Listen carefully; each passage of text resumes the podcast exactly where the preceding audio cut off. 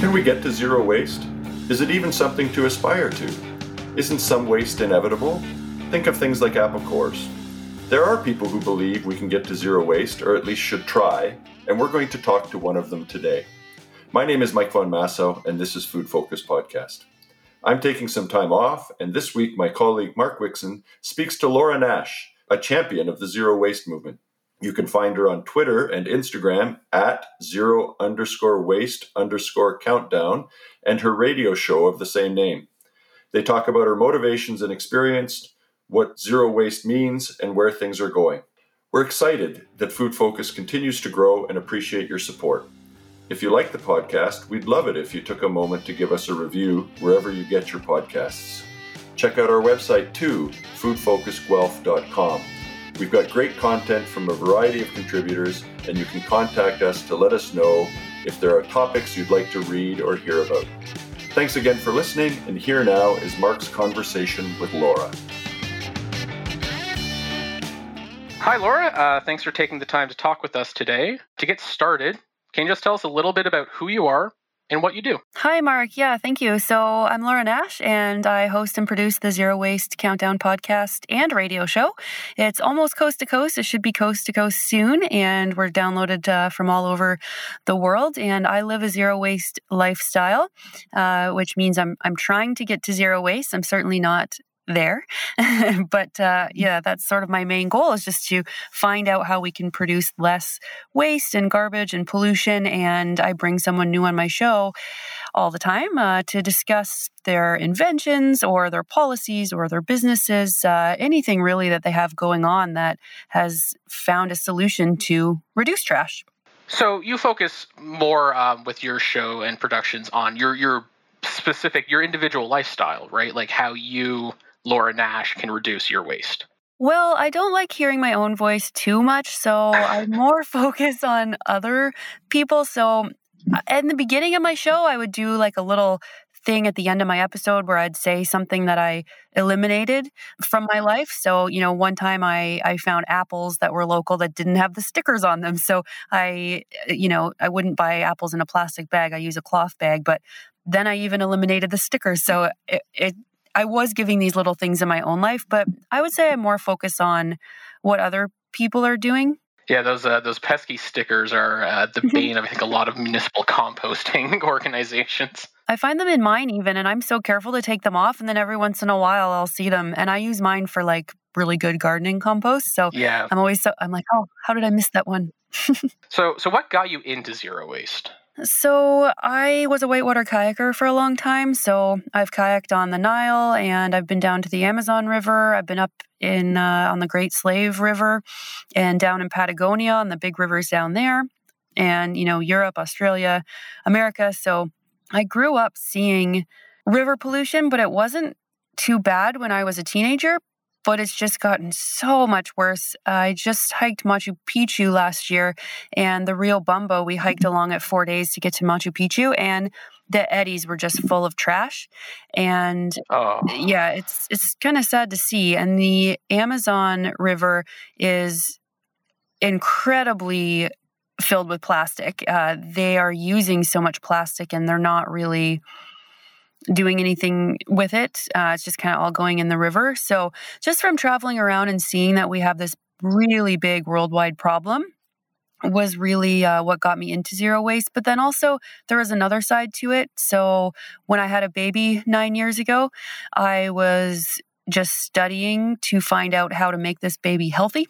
And something I came across was the B P A that's in a lot of plastic that we're giving to our kids, and and plastic packaging. And uh, B P A is an endocrine disruptor, um, bisphenol A, and it's a failed contraception from the nineteen forties.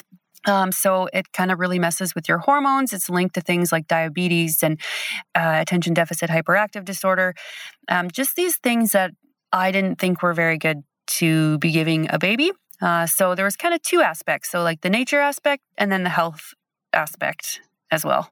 Well, and that's really interesting too, because you have this macrocosm of basically seeing, you know, what what haven't humans touched with pollution across the world. And then you also have your your microcosm of what, you know, your individual actions can do to uh, give your, your child a good start. Yeah, absolutely.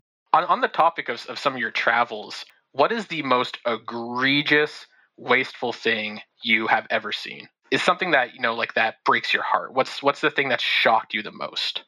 Definitely the Amazon jungle, yeah, because I, I grew up reading tales of, you know, exploration and uh, deep in the jungle. And like there are still tribes there that are uncontacted. I got to visit um, some tribes that are contacted, and they kind of show show us different things and how to live sustainably with the world. And they knew how to do it. They have this soil called terra preta that has proven to be thousands of years old. So it was human made.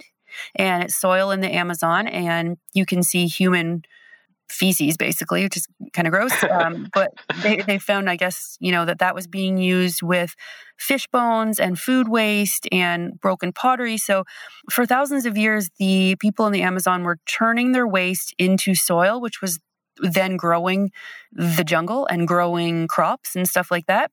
And so just to learn their amazing history and then see that it's been totally polluted with plastic. Like people are are drinking out of little plastic bags with plastic straws in them and then throwing them in the river. Um, they are just wrapping everything in plastic. Like it's just it's just like here, right? Their their lifestyles are very similar. Yeah. And there's just like no waste disposal there. So yeah, that was definitely heartbreaking to see that that like fast single-use consumption lifestyle has reached like every area almost of the world. Um, because it's deep in the Amazon jungle. So yeah, it's a problem. On the subject of, you know, ancient soil, I think this is something that, that comes up a lot in zero waste movement, or really just anybody, if they don't call themselves that, just who's trying to be more environmentally conscious of people hundreds, thousands of years ago have, have done in a way better than we have, yet they lack any of the technological progress we've made. How, how can... How can these civilizations past be doing it better than us?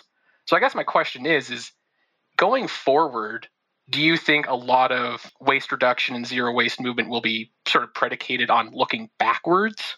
Yeah, that's a good question. I think a lot of it is. I think we're losing a lot of knowledge, and we really need to look to our ancestors to find out what they were doing. However, our ancestors, a lot of them would like die by forty. Um, there were a lot of diseases and bad things going on, right? And food shortages. Like we, we shouldn't adopt everything. Exactly. Yeah. So how, I guess the question is more, how do we go forward knowing what we know and, and being able to have these food supply chains that feed everyone? Because if you just go back to a thousand years ago, we, I don't know if we can feed everybody using those processes. So I think it's a mix of using old stuff with new technology. And I think the answers will be combining both. In sort of your, your journeys, your travels, and your interviews, have you kind of seen that in um, sort of the product uh, inventions that you've come across, that people are trying to really use high tech to supplement what we do? Totally. Yeah. Uh, there's a lot of like apps that are being developed. So there's one in Toronto, it's called Feedback App.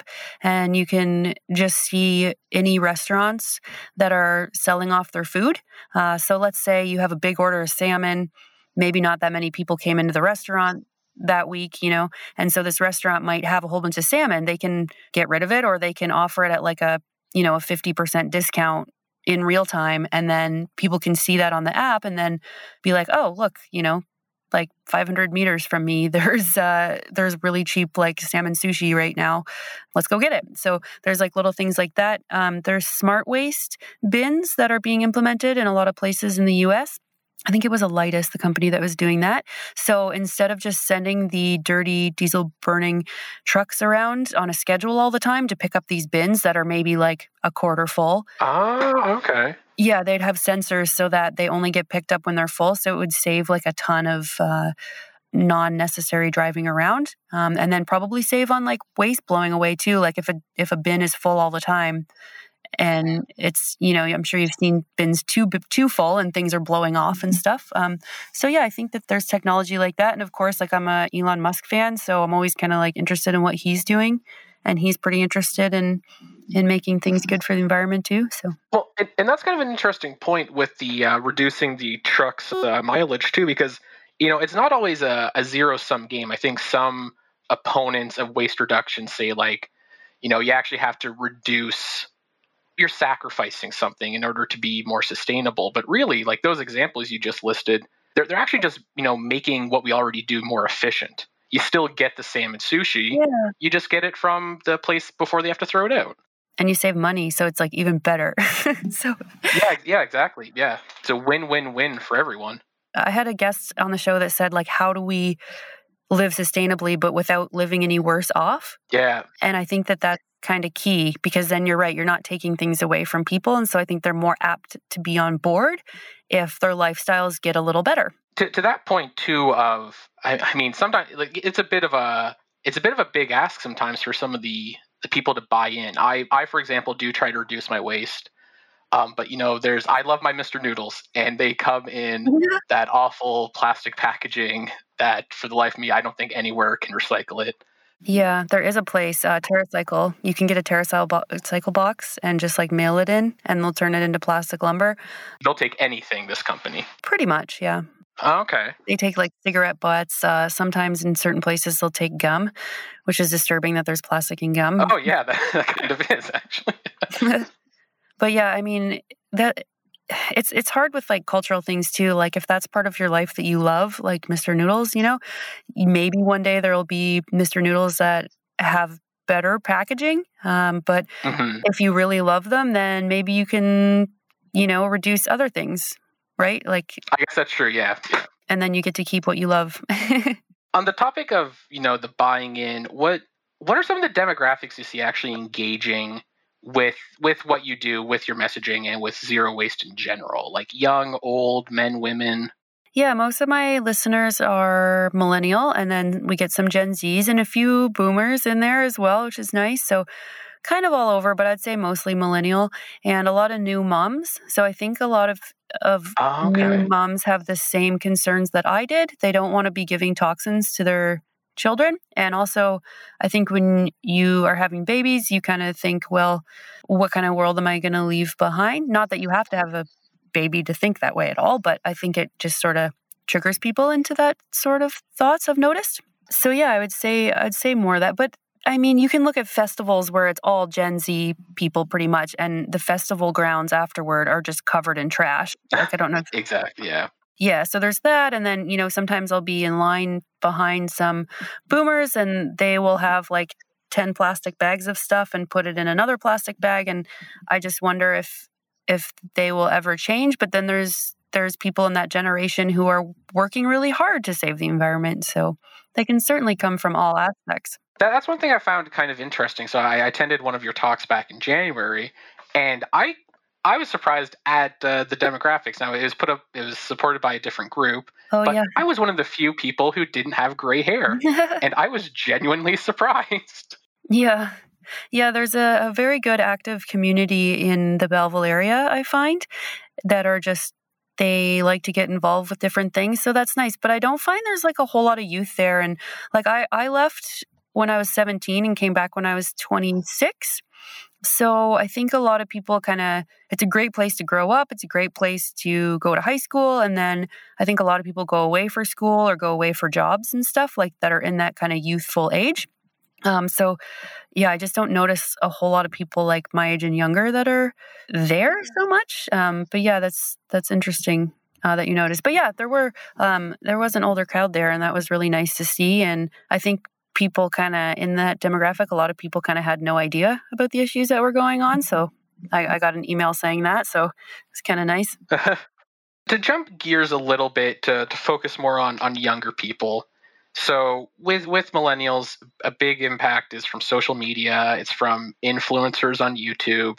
And, you know, I'm, it's a bit of a guilty pleasure. I do follow some of them. I watch what they do.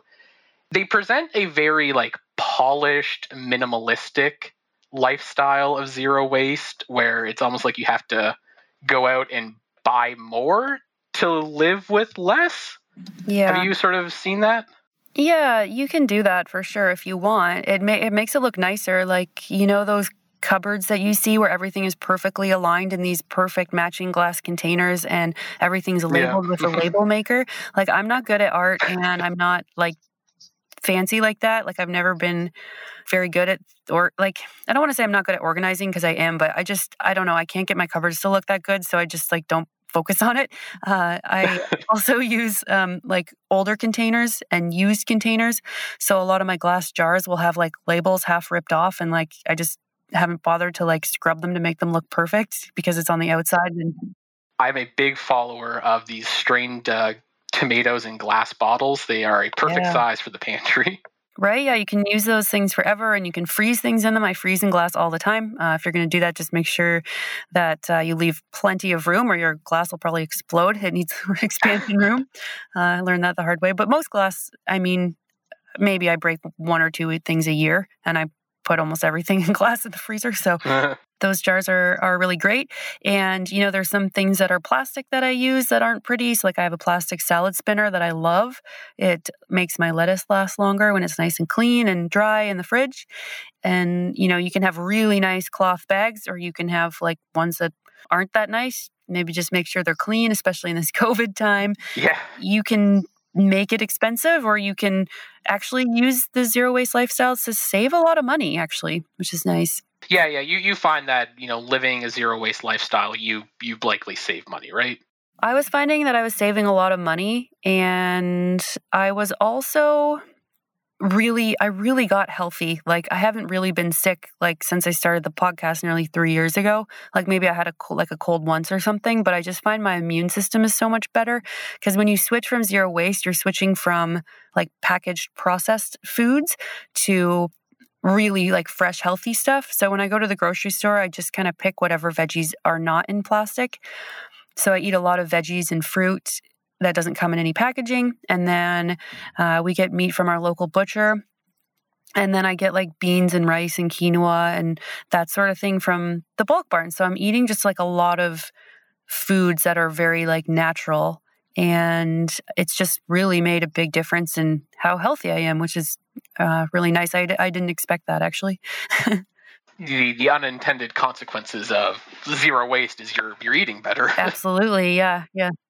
To the point of um, processed foods, you know, I have found it is anxiety-inducing and it is frustrating going to a grocery store, and you want you want some kind of convenience food, but all of its convenience means packaging. And, you know, do you have do you have a vision of the future where, you know, there is a convenience food that is uh, package-free? Like, have have you come across that in any of your travels? Totally, yeah. Like apples are awesome. So sometimes the cashier gives me a weird look because I'll buy like fifty dollars of apples at once, like a, a huge cloth bag of them. Because really, like me and my son will eat an apple every day, right? So that's like fourteen apples a week. So I need to buy quite a few apples, but uh, usually I don't yeah. leave the house without an apple. So when I leave the house, I'll bring a water bottle, uh, usually a coffee mug, cloth bags. I will bring some containers, and I will also bring a snack. And that way I'm not tempted to, say, go through the drive-thru of McDonald's or something. If I'm hungry, I can just pull out that apple, and then it kind of saves me until I can get home or to a restaurant or something, right, where I can eat zero waste. You're you're basically saying, you know, plan ahead, and you can reduce waste. Yeah, and it's so hard. Like, it sounds easy, but then when you try, it, uh, it you're like, oh my gosh, I forgot that again. Like, it just happens yeah, all the time yeah. that you forget. And and that's what's, well, I mean, it depends on how good you are at it. Like, it can be the tricky part, or it can be the easy part of changing behavior. And so, like, the easy things to do are, like, like I said, like, I have a bag. So my water bottle, coffee mug, other cloth bags, containers, and that apple will always fit in this certain bag. So I just kind of never leave home without it. And it's just a habit I got into. And yeah, it's saved a ton of waste, because I'm a stress eater also. I'm not sure if I mentioned that at the show, but if I get stressed out, like I really want a snack. You have that apple. Yeah, it's really probably saved me a, a lot of garbage and stress. But you also mentioned, uh, you know, you bring your coffee mug in that bag. I also am a reusable coffee cup uh, user. Good. Well, I, I used to be. How do you how do you think COVID has changed things? Because I can't use my coffee cup anymore if I do go out. Yeah, I mean, that's too bad. COVID's really thrown everything out the window, so I am buying a little more packaging now, so I can't go to Bulk Barn and fill up my own containers. So I just haven't really been going there. I've changed my eating habits a little bit. The mugs are are interesting. I think everything will get back to normal soon, so once it does, we can start bringing our mugs again. Hopefully there's not too much backlash against mugs. Like, I don't think they're as dirty as people think. I know the virus can live just as easily on plastic or like other materials. Uh, so we'll see. Yeah, I hope the Bulk Barn does return their container program. If they don't, it's going to be a very difficult thing for me to go back to zero waste. It'll be a blow to the zero waste movement. It ha- it really has been. Yeah, like if you think of all the P P E and stuff, but I mean, medical equipment, like go for it. Like if you need... Oh, that's, yeah, that's true. If you need to produce garbage to keep people safe and healthy, like that's fine. I go for more the low-hanging fruit, so they say, like, you know, order a drink at a restaurant and say no straw, or uh, just bring your own stuff, you know? Um, but yeah, medical industry, I, I, I'm not a medical expert, so I don't, I don't want to really go into that and, and, those people kind of need some... Well, that, but that sort of goes back to the point you made earlier of, you know, if there's one thing like your Mister Noodles that you don't really want to waste, then reduce in other areas. Like we we need to create some sort of amount of medical waste. So let's focus on the stuff we can reduce. Yeah, absolutely. Yeah, because people have different lives and different things that they need. And, you know, if there's something that you need, yeah, focus on, on something else. Like uh, if you can't afford an electric car, you know, drive your regular car and, I don't know, like maybe try to reduce your trash or, you know, there's just like lots of, or like go go for a shoreline cleanup or or something. There's lots of stuff that we can do, and then there's some stuff that people can't do. So it's good not to be judgy, I think, when people are trying to do good things, but then some things you can see are not. And from the sounds of it, you think anybody can really engage in, in the zero waste movement, right? Yeah, there's being more and more products coming out that make it easier and more zero waste shops and, you know, shampoo bars. That's an easy switch. Yeah. Uh, it gets, you know, it cleans up your shower. You don't need those bottles anymore. It, as long as you can find a place to buy those things, then yeah, a lot of people can, can get on board and you can still have that life quality. Like you can still have super clean hair. You just don't have to use the garbage, right? To jump track a little bit, um, at your talk, you mentioned uh, one thing that I, I thought was really interesting, and it's it's also, you know, almost terrifying in a way. You mentioned sort of the full impact of your decisions, what you call the upstream and downstream effects. Oh, yeah. Can can you talk about that a little bit? Yeah. So it's almost like blind spots in our lives, right? So let's say we're buying a package of rice. There is a lot of things that rice has done before it gets to us. And then that is like what I kind of consider upstream. I guess this is like my kayaking days, is like all the stuff that came before me mm-hmm. in, in before I bought that package of rice. And then there's the downstream stuff of like, where does that package go afterward? Did I waste some of the rice? Is it being composted? Is it going to go sit in a landfill for hundreds of years and produce methane as it decomposes? Um, but the upstream part, like if you think about the rice, for example, like, was it a truck that brought it to the grocery store? Where did that truck get it? Did it come by rail? Did that rail come by a big dirty tanker uh, that's burning, you know, dirty bunker fuel and uh, came across the ocean? And then what were the growing conditions like over there? Are people being paid fairly? Do they have a dictator for, for a government? Are they using fertilizers? Are they safe? Are they getting paid well? Like, there's all these different questions that when you start to ask, it's like opening up a can of worms or going down the rabbit hole or whatever saying you want to use. It can really kind of blow your mind when you start thinking about where these products come from and if it's ethical to purchase it or not, and then what the ethical part is of getting rid of that product when you're done with it. Yeah, and especially, you know, and that's just one product, right? That's just the one bag of rice. And then you have to ask those same questions for your entire grocery cart. Right. And yeah, for not even just your food either, anything really. Oh yeah, it, it definitely goes to anything, like different products and, and clothing and all that stuff. But yeah, food is uh, interesting. Um, so I try to just buy local as much as I can because it reduces that travel carbon footprint. And also I I trust our standards. Not to say that other other countries don't have good standards, but I'm not there and I don't really know about their standards. Like I haven't like, you know, I have a pear from Argentina. I haven't really looked into the Argentinian pear growing uh, regulations. You know? And, and you might not also even know where your product's from because it, it might say Argentina, but maybe it was shipped there from somewhere else. Ooh, can that happen? I didn't know that. Probably not for food, but for at least, uh, you know, other products. Yeah. And, and, you know, some of these other countries can still use a lot of the harsh chemicals that we've kind of abandoned in, uh, in places like Europe and the United States and Canada.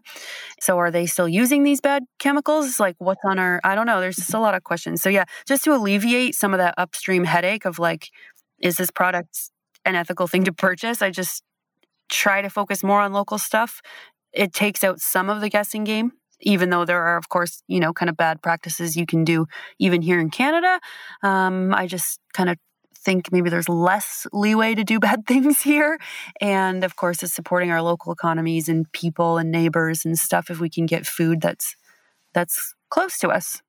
And in that in that same vein, you know, something I've seen pop up is, you know, this far extreme take that, you know, there's no such thing as ethical consumption, right? Really? But, you know, I think the gist from what I've gotten from you is there is a way to do it, right? Yeah. What, like, I don't, uh, yeah, I would, I would say that there totally is an ethical way. Like if you can, if you can find out that, uh, I did an episode on flowers, for example, that a lot of roses, our roses come from Ecuador and they're still using some pretty harsh chemicals there. And so is it ethical to buy a product that's like, you know, killing off their their flora and fauna to grow these roses and, and exposing the women? It was mostly women that worked in the industry.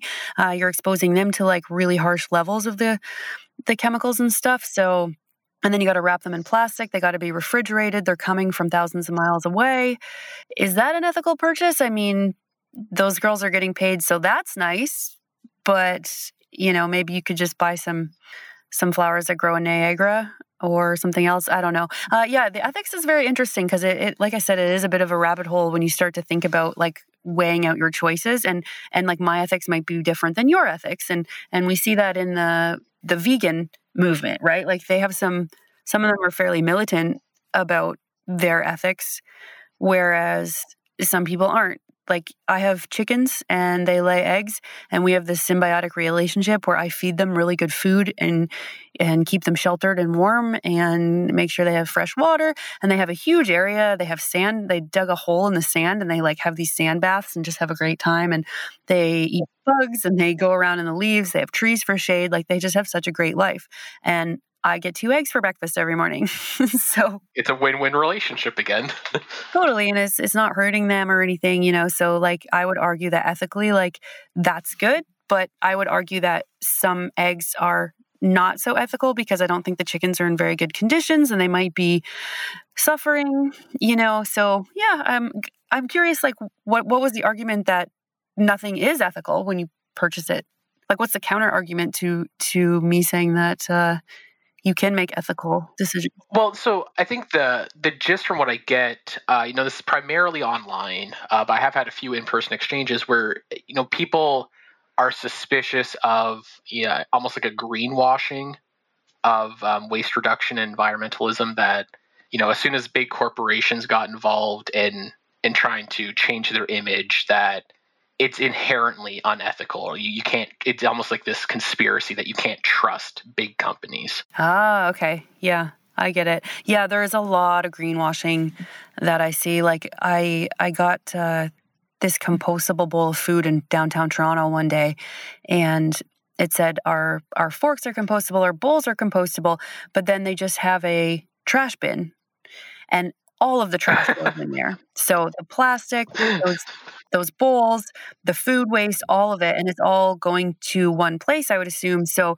even though they've spent more money yeah. getting these compostable bowls, they're not actually composting them, right? So like what's and, the and then they can charge a premium. Yeah. And then it's greenwashing. They can maybe bring in people who care about the environment or who who want to look good and be green. It, but yeah, it's greenwashing. There's There's a lot of that. But some of them are like incremental differences that are better than no differences. So it's like a start, I guess. Yeah. One one nice saying I've always heard from zero waste people is uh, it's not about one person reducing their waste one hundred percent. It's about a lot of people reducing their waste a little bit, you know, or a moderate amount. That's so nice. Yeah. That's that's why I call my show The Countdown, because it's, it's it, I, I feel like zero waste is like chasing the rainbow, the end of the rainbow. Like, are you ever going to get there? I mean, probably not, but But imagine all the trash you'll save on the way, and the, the people that will also see you doing good things, and maybe they'll adopt, you know, bringing their own mug or whatever. And uh, it really is contagious. And yeah, I don't know anyone who who produces zero waste. Like I, I was doing really well in my house uh, last year, and then I had to change my furnace filter. Like so. You know, th- there's these things that come up, and I guess there are reusable, washable ones. So like, I'm kind of looking into that, but uh, there's just a lot of un- unexpected trash that comes into our lives, and, you know, just got to deal with it. To backpedal a little bit, um, you're kind of talking about ethics really. And funnily enough, I, I wrote a blog post on the Food Focus website a few months back called Do Good or Derogation, and kind of talking about how when somebody acts ethically, or at least tries to act ethically, there's always a bit of pushback. You know, for example, vegetarians and vegans, sometimes there's pushback because, you know, why are you introducing ethics around animal agriculture? Have you kind of experienced a bit of pushback because you're trying to introduce at least, you know, a system of ethics for yourself into how you consume? Yeah, for sure. So the meat thing is interesting. Uh, there's pushback because you're attacking someone's culture. So like when you're, you know, your grandparents and your parents eat a certain way, and you get nostalgia from that, and you respect your, your elders and all this stuff. Uh, when people attack meat, it's, you're often getting your ancestors attacked as well, if that's the way they ate, I find. So people are very sensitive about diet. So it's it's tough. Like, I would be careful if you're going to att- attack people's diets, because I've seen probably the most pushback in that. But I've seen people say, oh, I'm going to buy a box of straws and throw them in the ocean just because California is banning them. Like, I, you know, I have. And, and there is a bit of that pushback. Like, people say that it's their rights. Like, they they should have the right to, to have a straw. Like, you have a right to bring your own straw. Like, no one's saying you can't use straws. We're saying we shouldn't be putting a billion into production and, and using them and throwing them out every single day and getting new ones, and that it's a bad problem. So like, let's solve the problem, you know, like, but yeah, I do see a bit of pushback. It doesn't bother me at all, because I have thick skin. I had a grocery store reject my containers one day. So they were like, no, that's a health issue. And it's not, and it's not written into the policy of the grocery store that they can't put cheese in my container. But for this lady's ethics, like her health ethics were, she was going to stand on that hill and and not bow to my ethics of not using plastic. Um, so yeah, I mean, you get that for sure. And and to that point too, store policies. I mean, it's it doesn't sound like a big deal, but you know, gosh almighty, I wish there was a lot more, you know, uh, chain-wide policies, because or just put a sign on the front door that says we don't accept reusable containers, or we do. It's always a bit of a guessing game. It is, yeah. Have you have you found like a lot of frustrating moments like that with, with inconsistent policy? Yeah, I'd kind of if you if you push for the policy, then I think it'd be easier for everyone to just put a sign on the door that says no containers.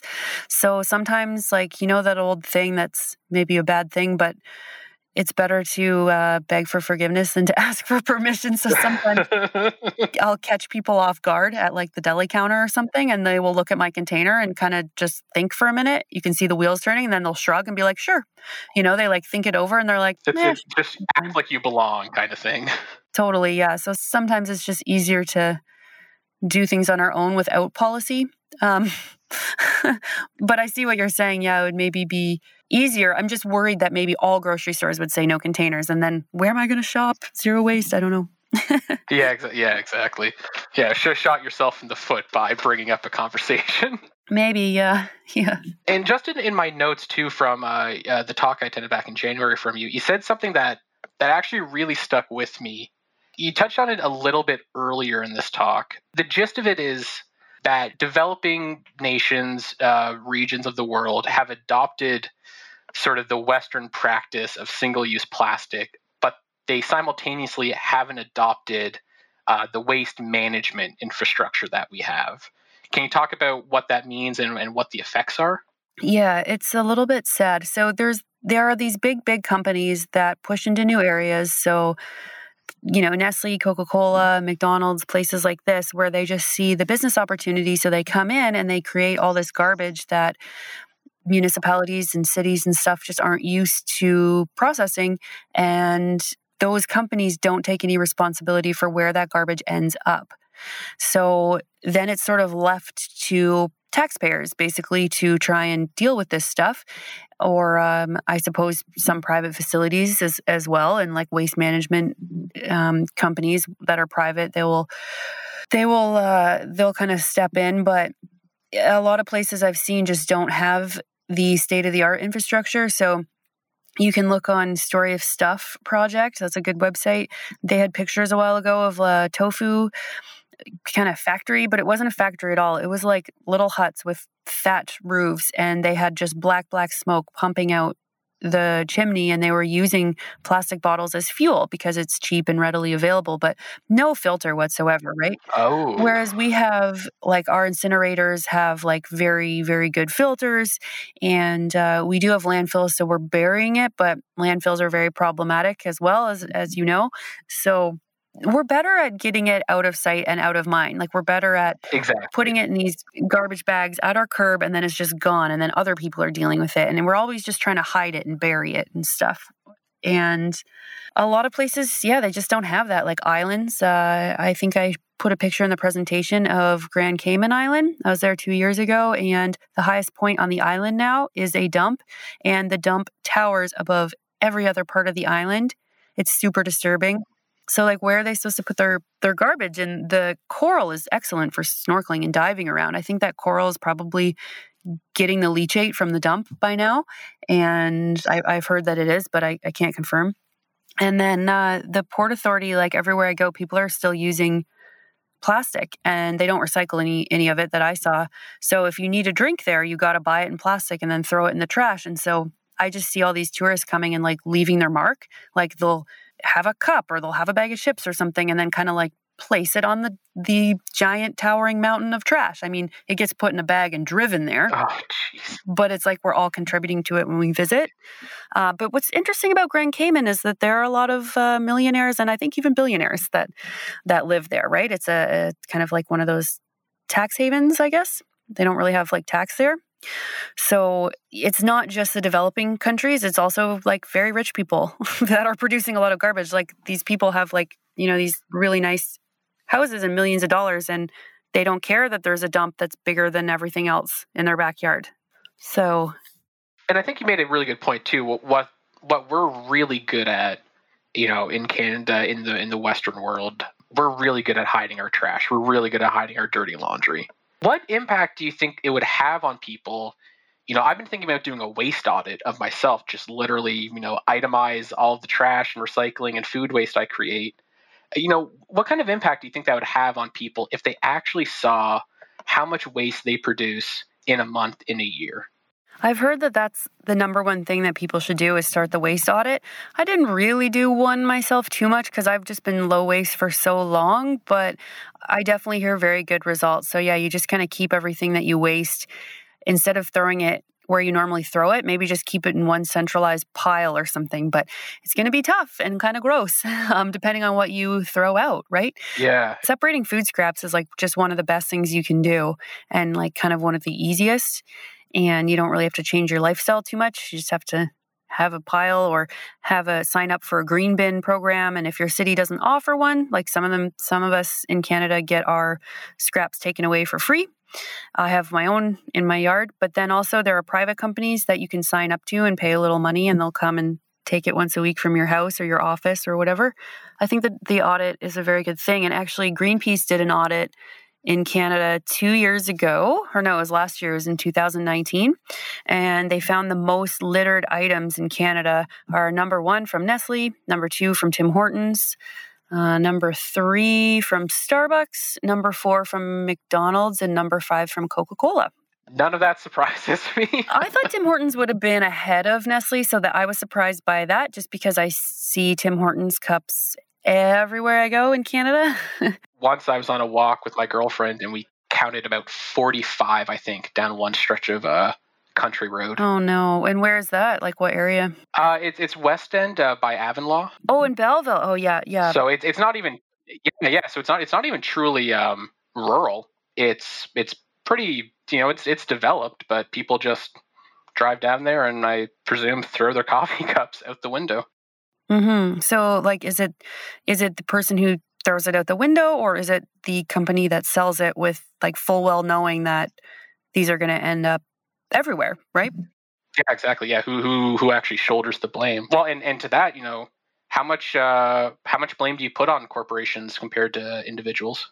Yeah, I mean, I think it's both, and I think it's a, a big part of the consumer. I'd say it's a little more on the consumer, but definitely very close to like half and half, and that's because, let's say the grocery store has tomatoes, half are in plastic, half aren't. If nobody buys the tomatoes in plastic, the grocery store isn't going to sell them anymore. Like, that's how supply and demand works, right?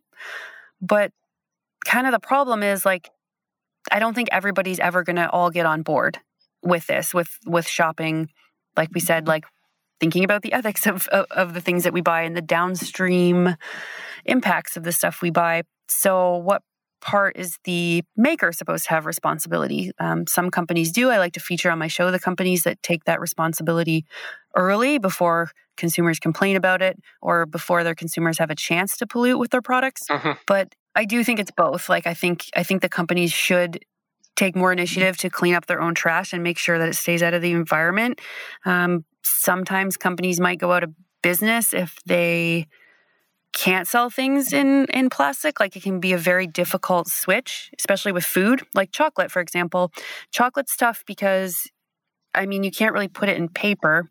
In glass, it kind of just leaves marks and like it melts easy and makes a mess and stuff. So chocolate's a very difficult one. Like, I don't know. But also a lot of the rainforest is being cut down to grow chocolate. I mean, I've seen bananas wrapped in styrofoam and cool. cling wrap. And it's, you know, it's the old, uh, it, nature gave it a packaging. Why does it need more? Totally. Yeah. That's really annoying when, when people do that. So I don't know, like, I don't, I, I think at, at some point, maybe some regulation's going to have to come in and be like, don't do that. Like, don't wrap food that has packaging in more packaging, because uh, some of it's just super ridiculous. But again, if the store was thinking about this, then we wouldn't need the law because the store would just do the right thing. And then if all the customers were doing the right thing, then they would complain about that and never buy it. And so the issue would get fixed as well. So yeah, there's a few different levels of solutions, but levels that make it problematic to stop it. Yeah. But you'd recommend, you know, if people are concerned, sure, you can lobby, but but just vote with your dollars. Buy the the zero waste product. Yeah, like when you see those tomatoes, like just buy the ones that aren't in plastic, send a little message, and then you don't have to deal with it. Like I've, I've uh, every couple months I'll have to put my recycling bins out, but during COVID I've been putting them out every two weeks. And it's a pain in the butt to to take those out to the end of the driveway and clean everything and and you set them up properly and they have to be sorted properly or like they won't take the stuff and then you have to carry it all back to your house. Like that's annoying. Uh, so it is nice actually to not have to deal with so much recycling and packaging and trash. It makes my life kind of simpler and cleaner and healthier, which I like. Well, I think we've taken enough of your time today. We're going a bit long, but you know, one last thing, we always end Food Focus with uh, this question. And is there anything we haven't talked about today that you think should be talked about? Um, I think just like kind of at the beginning about what zero waste is, that like I kind of said, it's a little bit like chasing the end of a rainbow. It doesn't matter if you get there and it doesn't matter if you're producing, you know, a bag of trash or if you're down to a jar of year, it, it, a year, it does matter. Um, but people are different and it just matters what you can do. So if you just want to make one switch, if you just want to make the goal of bringing your mug every day instead of using those single-use coffee cups, that's a that's a big deal. And we are individuals, but this is a collective problem that's totally worldwide and it's getting worse and worse and worse. So we really need to like work on it now. So if you think, well, I'm just going to have this coffee cup because it, it doesn't matter. I'm just one person. But like, that's what seven billion other people are saying. Maybe not for coffee cups. Not everyone has these single-use coffee cups, like access to them, but a lot of people do. And a lot of people are using them. So I think it's good for us to think more collectively in terms of all the garbage we're producing. And if we can make these tiny little differences, like switching to a shampoo bar, you're going to save, I don't know, seven or ten bottles of shampoo a year. But then, you know, if your friend does it, then you're like up to twenty and If your whole street did it, then you'd be saving like thousands. You know, it's a, it is a collective thing, and we got to start somewhere. So I would just say, yeah, just pick something that is single use, it's trash, and try to get rid of it or replace it. And again, with something you like, like don't, uh, you don't have to ruin your life and go back to living in caves to, to be sustainable. All right. Well, thank you so much, Laura. I'm certain uh, we'll be hearing more about zero waste as time goes on, especially once uh, the COVID uh, restrictions start to relax. Thanks again. Yeah, you're welcome. Thanks, Mark. And thanks for doing this podcast. It's awesome. It's a really good topic with food, so it's great. Thanks.